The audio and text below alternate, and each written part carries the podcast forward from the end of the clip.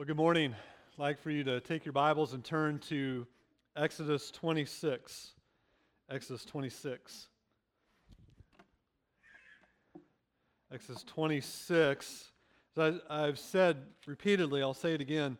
The goal of teaching Exodus is to show you how that scriptures are interconnected, Old Testament to New Testament. It's, it's, there's continuity. And I believe that today, uh, we will see that very clearly.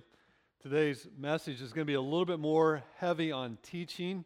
We'll be covering more abstract and symbolism, but you'll see why that's important as we get into it.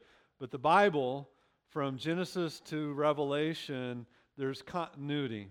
Uh, there is some discontinuity for obvious reasons. If you study it hard, you'll understand. But for the most part, it's continuity. And so we're going to look at the tabernacle today you'll stand with me, we'll read the first six verses of Exodus 26. Moreover, you shall make the tabernacle with ten curtains of fine twined linen, blue and purple, scarlet yarns, and you shall make them with the cherubim skillfully worked into them. The length of each curtain shall be 28 cubits, the breadth of each curtain, four cubits. All the curtains shall be the same size. Five curtains shall be coupled together, and other five curtains shall be coupled together. And you shall make the loops uh, of blue on the edge of the outermost curtain in the first set. Likewise, you shall make the loops of the edge of the outermost curtain on the second set. Fifty loops you shall make in, on the one curtain, fifty loops you shall make on the edge of the curtain on the second. The loops shall be opposite one another. And you shall make fifty clasps of gold and couple the curtains to one another with a clasp so that the tabernacle may be a single whole. I could keep reading. Some of you are going, uh oh, oh, brother, right? Uh, I never dreamed. I prayed this morning that God, that the pastor would read this specific passage in church. Let's go Lord in prayer. I think you'll find it beneficial to see what, where we're going with this. Our Heavenly Father, we thank you for your word. We thank you for how that we can continue to study and continue to learn and continue to see more about you through your word.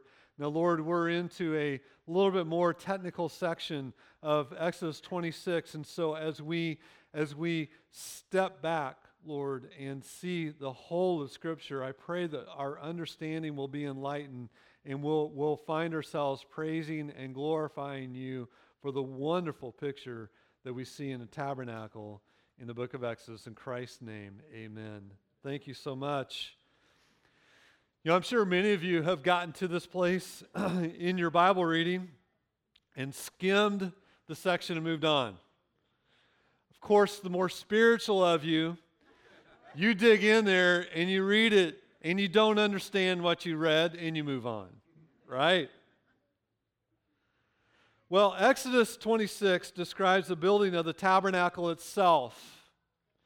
I want you to notice, first of all, that the, the, the curtains of the tabernacle have cherubim woven into them. You remember me talking about them last week? Right here, the entrance to the holy. Now, this is the holy place. This is the most holy place or holy of holies, right? They're, they're woven right into it. They protected the presence of God. In Eden, they protected the tree of life and the presence of God. And I'll talk about that in a minute. The tabernacle reminded Israel of paradise lost. You see, the tabernacle was no ordinary building. It was, listen very carefully, the tabernacle of God. The tabernacle of God. It was a place where heaven touched earth. It was the first earthly residence for heaven's king. The Hebrew word for uh, tabernacle comes from the Hebrew word which means to dwell. And that is why it's so significant that you see in the New Testament God is dwelling with his people. And in the Old Testament, God is dwelling with the people. So the tabernacle was the tent where God lived, and thus its construction revealed about his divine character. It was, it was a, it was a um, building that showed what was required for sinners to meet a holy God. And this is why the plans are so important and why to this day it deserves special study. It shows how us, how we sinners can meet a holy God. Now, what I want to start out with is showing you something that you've probably never seen before. There are many parable or parallels between Eden and the tabernacle. Did you know that?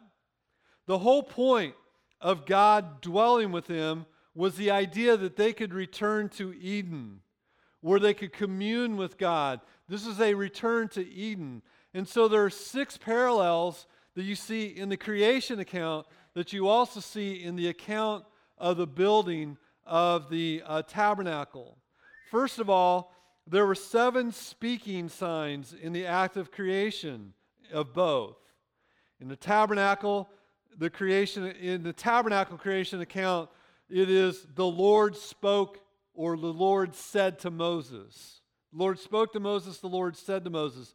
In, in um, Genesis 1, there are seven times when the Bible says, then God said. Secondly, both were a place where God would dwell in the midst of his people. I'll talk about that more in a little bit. Third, both indicated the quality of the creation after a time of observing what was made.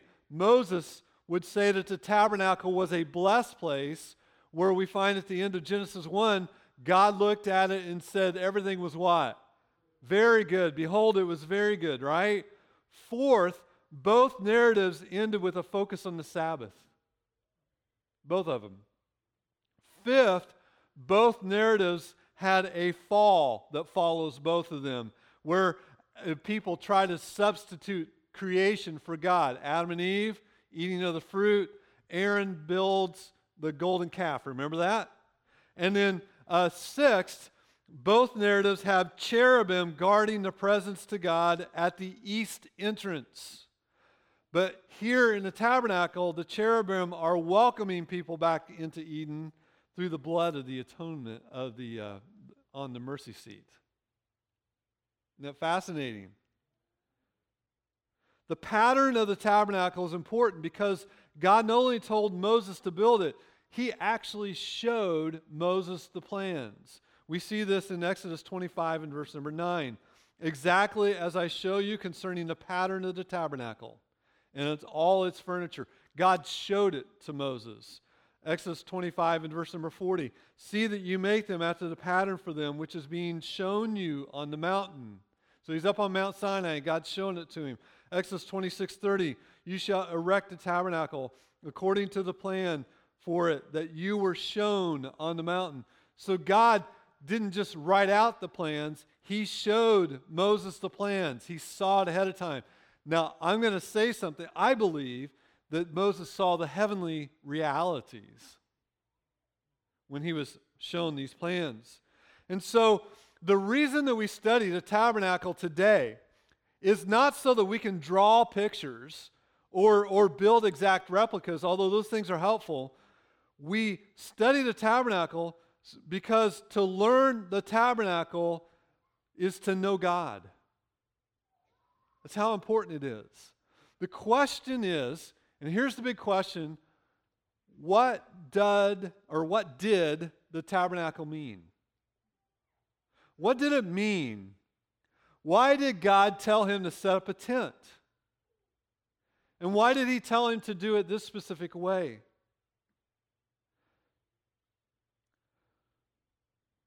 Here's the thesis of my sermon. I never tell you that, do I? What my thesis is. The main truth that God wanted his people to see was this that the tabernacle was a piece of heaven on earth think about this. The Ark of the Covenant in the Holy of Holies represented God's throne, didn't it?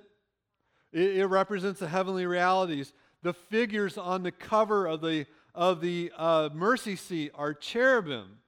We know that in heaven, the cherubim are below the Father, right? He's above them. And we know that the Ark of the Covenant is called the footstool. The, the heavenly heaven, uh, the Holy of Holies is the dwelling of God. The, the winged creatures who stand guard in the throne room of heaven. These, there were more cherubim on the, the curtains. Their images were skillfully woven into the walls and the veil. And so when the priest entered the Holy of Holies, God's sanctuary on earth, they caught a glimpse of heaven where God sits enthroned above the cherubim, you see. We know this. Hebrews 8 5 says about the tabernacle, they serve a copy and shadow of heavenly things. For when Moses was about to erect the tent, he was instructed by God See to it that you make everything according to the plan that was shown to you on the mountain. And this is where I believe that Moses was shown heavenly things. He got a glimpse. He knew exactly how to pr- produce it because God showed it to him. And so, as the cherubim helped to show the tabernacle was an earthly building designed to teach heavenly realities, it's also a microcosm of the universe. The tabernacle is a microcosm of the universe. Inside was heaven.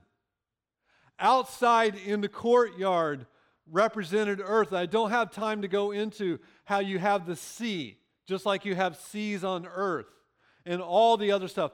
The inside the tabernacle is represents heaven. The outside of the tabernacle courtyard represents earth. It's heaven and earth. They have come together. And God is at the center of all, reigning in glory. And the tabernacle, in turn, was the heart of Israel with the 12 tribes surrounding it. You get a glimpse, a little bit of what heaven's going to be like, don't you? If the church is the Israel of God, the Bible says, you are the circumcised, then you have the idea of what heaven is going to look like. God is at the center of heaven. The tabernacle was the most important place in the world. It was a little bit of heaven on earth. And the point was not that somehow God could be contained in four walls of a tent. No, the tabernacle was set up like heaven to show that God rules over both heaven and earth.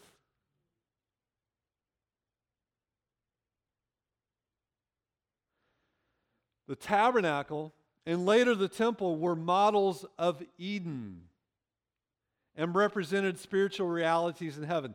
Let me say this one more time. This is very important. The tabernacle and later the temple were models of Eden, which represented spiritual realities in heaven. I've already mentioned that at the entrance into the tabernacle, it's from the east. You enter the tabernacle from the east, right? Our guide in Israel, Arie Bar David, always says, the more west, the more holy. More west, more holy. You enter from the east. And just like the Garden of Eden, the tabernacle only has one entrance. There's only one way to get into the tabernacle, and the, the priest guarded. There was only one way into the Garden of Eden, and initially Adam was supposed to guard it as, as a priest, but he failed, and so the cherubim then guarded the single entrance into the Garden of Eden. The further into the tabernacle you move, the closer you are to the presence of God, right? What's the furthest west in the tabernacle? The Holy of Holies, the most holy place. And you go through there, you get closer and closer to God. Well, guess what? The same is true of Eden. And so we're going to we're to back way off and we're going to look at all the scripture and I'm going to tie a whole bunch of scripture together. We're going to look at a lot of scripture and I think I'm going to paint a picture that hopefully is, is a blessing to you. Genesis 2:10 says this: A river flowed out of Eden to water the garden. So get the picture. Eden, the Garden of Eden. Okay? We like to combine them together. It's not what the Bible says. The water flowed out of Eden to water the garden, and it divided and became four rivers. The garden is where Adam, the first priest, resided in the east of Eden. Water flowed out of Eden and watered the garden, and it watered the tree of life. And we know that from Revelation 21, which we'll get to. We're going to cover a lot of Bible today. You ready? Just as a river flowed from Eden, a river flows from the throne of God. The Bible says in Ezekiel, the eschatological temple of Ezekiel 47, then he brought me back to the door of the temple, and behold, do you notice the words, and behold? He's surprised here. And behold, water was issuing from below the threshold of the temple toward the east, for the temple faced east. And water was flowing from below the south end of the threshold of the temple, south of the altar. He's catching a little glimpse of the, of, of the future heavenly, and you see that water flowing. So the presence of God in the temple and water is flowing out, right? Well, this vision is consummated in Revelation 22, where the angel showed me a river of, of water of life, bright as crystal, and where is it flowing from? The throne of God. So think with me for just a minute. Go all the way back to Genesis 2 7, water flowing from Eden. What was in Eden, or what was supposed to be in Eden? The throne of God. You see that? And so the temple is a microcosm of the universe. Also, think about this God is always said to reside on a mountain. Did you know that Eden was a mountain? The Bible clearly says that. In Ezekiel, he says, You were talking about Satan here. He says, You were the anointed guardian cherub. So Satan is a cherub. I placed you you were on the holy mountain of God in the midst of stones of fire you walked. He describes Eden as a mountain. God resides on the mountain. Well, we understand that because where did Moses have to go to be in the presence of God? He went up Mount Sinai and he went into the glory cloud by, by going up. And we find that, uh, that it's in a mountain. Now, where was the temple in Jerusalem? Is on a mountain, Mount Moriah, right? And then we find that Revelation 21:10, and he carried me away in the spirit to a great high mountain and showed me the holy city Jerusalem coming down out of heaven from God. So once again, heaven uh, shows that God's on a mountain. So we've got the river imagery, we have the cherubs, we have the, the mountain, and the tabernacle, and this is fascinating the tabernacle and later the temple were portrayed as a garden similar to Eden. Look in the holy place. Now, this is a this is a this is not a picture, by the way. This is a our, this is a drawing, but but we know what was on the inside. Notice there's palm trees. There's, um, there's the lampstands, what we talked about last week, pomegranates and more palm leaves on the pillars. And so the inside, it was a garden. There were animals carved and all sorts of things. It was, it was a garden like inside the temple, Solomon's temple. And so there were tapestries and carvings, palm trees, pomegranates, lampstands representing a tree of life. And by the time we get to Revelation 22, Eden no longer looks like a garden. Eden now is a garden city in Revelation 22. There's a street, there's a tree of life, there's a river, and it says servants from many nations are coming in and out.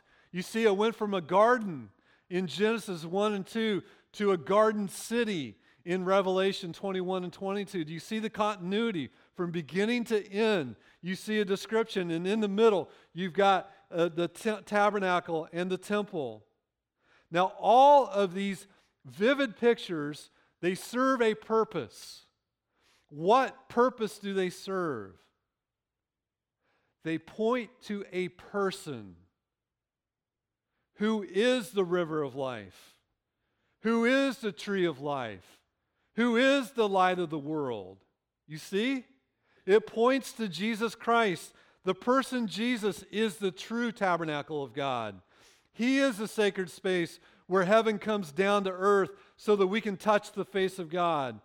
Unlike the first tabernacle, he's not made of silver and gold, linen and wool, skins and hides stretched across wooden frames. Rather, he's made of flesh and blood, bone and sinew, uh, and, and all of this joined to the divine nature because despite his humanity, Jesus retains all of his deity as the very Son of God.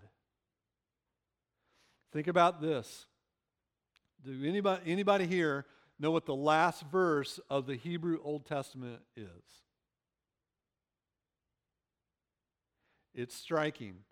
The last verse of the Hebrew Old Testament is the commissioning of the building of a temple. Thus says Cyrus, king of Persia, the Lord, the God of heaven, has given me all the kingdoms of earth and has charged me to build him a house at Jerusalem, which is in Judah.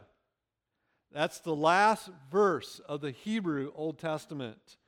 Now, the Jews went back, they built Zerubbabel's temple, and if you remember, at the commissioning of the, of the tabernacle, we'll see this in Exodus. It's the very last sermon that we cover. The glory of the Lord came down to the tabernacle. We see when Solomon built the temple and they commissioned the temple, the glory of the Lord came down. But guess what? No glory cloud came to Zerubbabel's temple. Did you know that? And Jews knew it, and they wondered what was going on. Well, I'll tell you what was going on. 400 years later, roughly, one came who said this I tell you, something greater than the temple is here.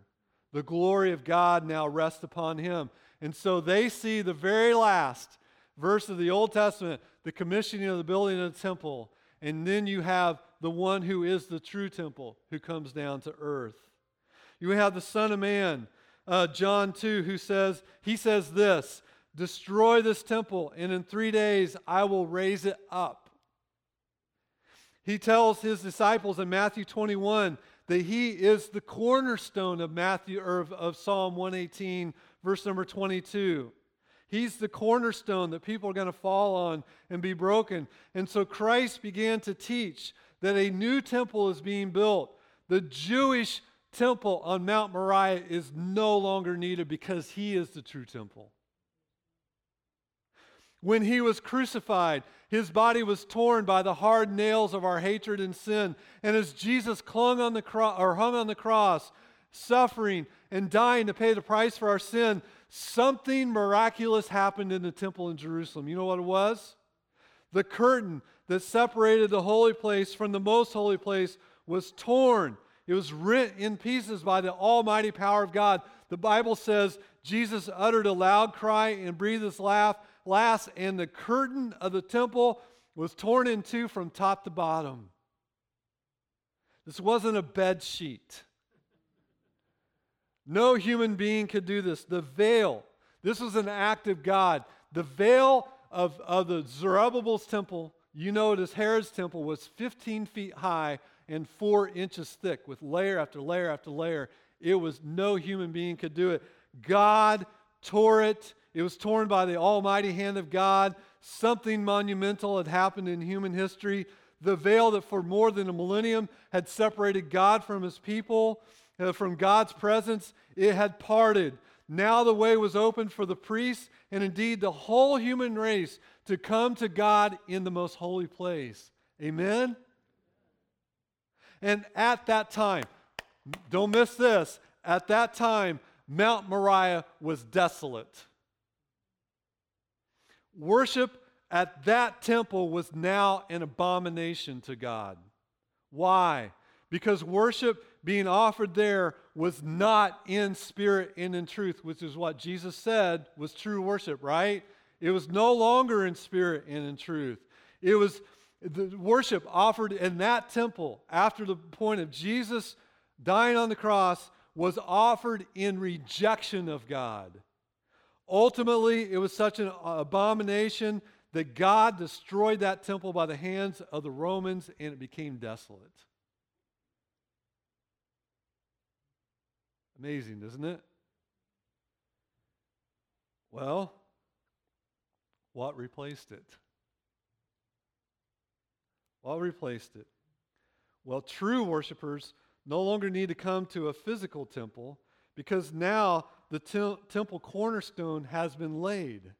Built on a foundation of the apostles and prophets, Christ Jesus himself being the cornerstone. Jesus is now the cornerstone of the eternal true temple. The one that all the tabernacle and the temple had been pointing to all along. He's the cornerstone for what? A holy temple for the Lord, Ephesians 2 20 and 21 says. Why? Because since Christ is the true temple, anyone who is alive in Christ has Christ dwelling in them by the Holy Spirit, don't they? The Holy Spirit is dwelling in them. So Christ is the new temple. That means now we are part of the temple. That's why Paul can say in 1 Corinthians 3 You are God's temple, and God's Spirit dwells in you. For God's temple is holy, and you are that temple. Dear believer, if you are in Jesus Christ, you are the temple of God. Wonderful teaching, isn't it? Because since Christ died, he is now in our midst. And Paul used that same um, analogy to, he employed it to describe the church. He said this in 2 Corinthians 6 16, What agreement has the temple of God with idols? For we are the temple of the living God. And God said, I will make my, here's that word, dwelling among them, a walk among them, and I will be their God, and they shall be my people. He's walking among us just like he walked with Adam and Eve in the cool of the day in the Garden of Eden. Isn't that wonderful? I want you to notice something else. The language is temple of God, temple of the living God. That is very important. That distinguishes it from any other temple. Peter continues the temple imagery by telling his recipients that Christ is a living cornerstone and that you yourselves are living stones being built up into a spiritual house. And of course, we saw last week that the book of Hebrews calls Christ the true tabernacle. All the way through the, the, the Old Testament or New Testament, the, the spiritual significance of the temple is being seen. There is no longer a need for a physical tabernacle or temple because the true temple is here, isn't it? The sum of the whole New Testament teaches that there is one true tabernacle, and his, his name is Jesus Christ, and he is building his church into a new eternal temple. And this is consistent all the way through the New Testament. Now, why do I go there? You, we're going to see in just a, a, a few minutes, but I want to help you. With that plain teaching, means now we can take the more difficult passages and interpret them by the plain teaching of Scripture, which is proper hermeneutics, right? Hermeneutics means interpretation, by the way. Okay? So let's take a difficult passage. Second Thessalonians 2 4 talks about the man of lawlessness. Paul describes him as one who opposes and exalts himself against every so called God or object of worship, so that he takes his seat where? In the temple of God, proclaiming himself to be God. Now, Paul has already told us multiple times what the temple of God is. What is it? It's the church. The plain teaching of the uh, New Testament explains more difficult passages. It's the same throughout. The temple of God is the church, repeatedly said in the New Testament. The consistent plain teaching of the New Testament can help us in Revelation as well. Revelation, remember, this John's gospel, more than any other gospel, uses temple imagery to describe Jesus Christ. A temple from beginning to end, speaking of Jesus Christ. And so it's no surprise then that the temple imagery continues in the book of Revelation. For example, in Revelation 1, in the inaugural vision, John saw seven golden lampstands, menorahs, seven golden menorahs. And in verse number 12, where he sees these, he also sees Jesus in the midst of them. Now, doesn't that make perfect sense? And Jesus himself interpreted this vision in chapter 1 and verse number 20. And here's what Jesus said And the seven lampstands are the seven churches. So, what is the meaning of lampstand in the book of Revelation? It's the church. Jesus himself said it, right? It's the menorah. So, um, already in the first chapter, we begin to understand John's view of the temple. Consider the promise that Jesus made in Revelation 3 and verse number 12. The one who conquers, I will make him a pillar in the temple of my God. There's the temple of God again, right? The temple of God. Revelation 3:12. So so Jesus is going to take a living animated person and he's going to turn him into an inanimate stone in a temple. Is that what that means? No. What he is saying is, I am going to give this person a permanent place in my eternal temple, the church, made without hands forever and ever. The one who conquers, the one who endures to the end, will have a permanent place in the presence of God forever and ever and ever. Wonderful promise. Revelation is a description of spiritual realities, but it's highly symbolic. It's called apocalyptic literature. It describes these realities in highly figurative language. And so when we come to figurative books, we use the plain teaching of the rest of scriptures to interpret. Why? Because we draw the meanings from the Old Testament and the New Testament and their spiritual fulfillment. Plain teaching of Scripture teaches how to interpret the book of Revelation. So let's consider one of the hardest verses in Revelation and see if we can apply this principle to it and see if this makes sense. Revelation 11, this is one of the most difficult passages to interpret. And he says this John said, Then I was given a measuring rod like a staff and was told, rise and measure what? The temple of God and the altar and those who worship there. Now, we know from the Old Testament that the tabernacle and the temple and the altar and the way they worship was a looking forward to spiritual realities. And we also know already from all of the New Testament, and John himself said it in Revelation 3, that the temple of God is what? The church. Again, we have this term temple of God that we have seen in multiple, multiple New Testament books. Notice something else in uh, later on. God grants two witnesses authority. Two witnesses authority. Now, where have you heard those words before? Matthew 28 All authority is given to me, and you shall be witnesses. The authority of Jesus is given to his church, right? The church was being granted authority to witness, but it gets better. John interprets the identity of the two witnesses. In verse number four, he says, They are the two lampstands before the Lord of the earth. Now, what are lampstands according to Revelation 1? The church. And so you use the, the easier passages where the plain teaching is being made to interpret highly symbolic passages, highly figurative passages in, in um, other passages of Scripture. We have, we have this going on. Finally, we end the book of Revelation. We see this glorious statement.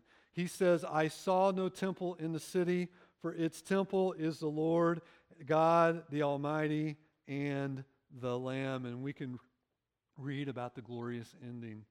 You see, I have a question. Do you see the church in terms of such glory? The, the, the, tabernacle was small and it wasn't very impressive from the outside, but it was full inside of beautiful and ornate and precious furniture.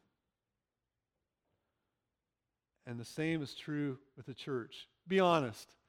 Are you very impressed with the people sitting around you? no, I know that guy. He's not very impressive at all if you only knew about him. The church is the same way. From the outside, very few of us are very impressive from the outside, but we are pillars in the church of the living God. We are living stones connected to the cornerstone. Our adorning, while the tabernacle's adorning is on the inside, so is ours. Our adorning is on internal. We, as we feed on the riches of Jesus Christ in His Word and His preaching and teaching, as we grow through the awesome power of the Holy Spirit, we are slowly, oh so slowly, being transformed into the glorious image of Jesus Christ. That's why we don't need an ornate building, because the ornateness comes on the inside. That's why we don't need images of God, because we are the image of God. That's why we don't need expensive furniture, except in the pastor's office. No, I'm just kidding. Uh, we don't need expensive furniture because the glory is, is and the, the, the beauty is on the inside of who you are in Jesus Christ. And so the glory of Christ shines through. We no longer give ourselves to sensuality and greed and impurity. Instead, we are renewed through the Spirit because we are created after the right, right likeness of God in righteousness and holiness. We consider how to live carefully, being wise. We make the best use of time because the days are evil. We remember that we wrestle not against flesh and blood, but against rulers and authorities and cosmic powers of darkness and spiritual forces of evil. And the only way to survive, the only way to survive is to fasten on the belt of truth. And that comes as we read the Word of God. And we have to remind ourselves of spiritual truth. And we have to speak spiritual truth to other people's lives, don't we? Because we need one another, just like coals in a fire need one another. We proclaim the gospel of peace. But that proclamation is a proclamation that the evil one absolutely hates. And so, therefore, because he hates it, we have to take on the shield of faith because the fight will be intense. It's going to feel like we're losing. And so we pray at all times in the Spirit with all prayer and supplication. And we stay alert and we pray for one another and the saints in diverse parts of the world who are enduring severe trials. And we do all, do all of this knowing that if the tent, our earthly home, is destroyed, we have a building from God not made with hands, a house not made with hands, eternal in the heavens. For in this tent we groan, and we, but we long. Don't you long to put on your heavenly dwelling? Praise be to God. One day faith will be sight. One day he will come, and he will come quickly, and he is coming in clouds. The clouds of glory, the same kind of clouds of glory that Mount Sinai was covered in. He's coming in those kind of clouds, and every eye will see him, even those who pierced him. And all the tribes of the earth will wail on account of him, and all the citizens of heaven will rejoice with great joy when he comes.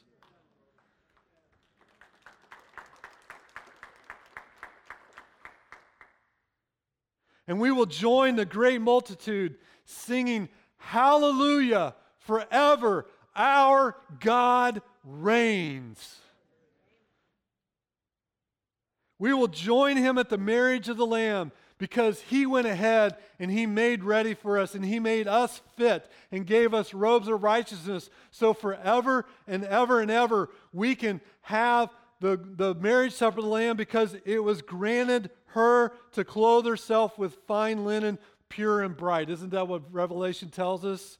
And so I leave you with the parting words of the Apostle John Amen. Come, Lord Jesus. And don't forget this you are the stones, living stones in the temple of God, never to be destroyed, forever and ever in the presence of God. And it doesn't feel like it now. And, and life is hard sometimes now. And every now and then, God blesses you with a glimpse of glory like you've never seen before. And we have joy at that. But, dear believer, you are the temple of God. The greater tabernacle. And God is in our midst. He's dwelling with us, He's walking with us, and He loves us. And we have His power, we have all these precious promises. And so, Lord, come quickly. Lord, I thank you for the book of Revelation. Or I'm sorry, the book of Exodus and Revelation as well, Lord. But the book of Exodus, how we can see from beginning to end that the, the Bible is one whole. It describes beautiful heavenly realities, it describes things that are indescribable. And if we study and we look and we compare Scripture with Scripture, we can have a greater understanding of you and your glory, greater understanding of our place in your house. And Lord, I pray that today, just what was being spoken will, will, will uh, create a thirst in people's hearts to know you in your glory to a greater and ever increasing degree. In his name we pray. Amen.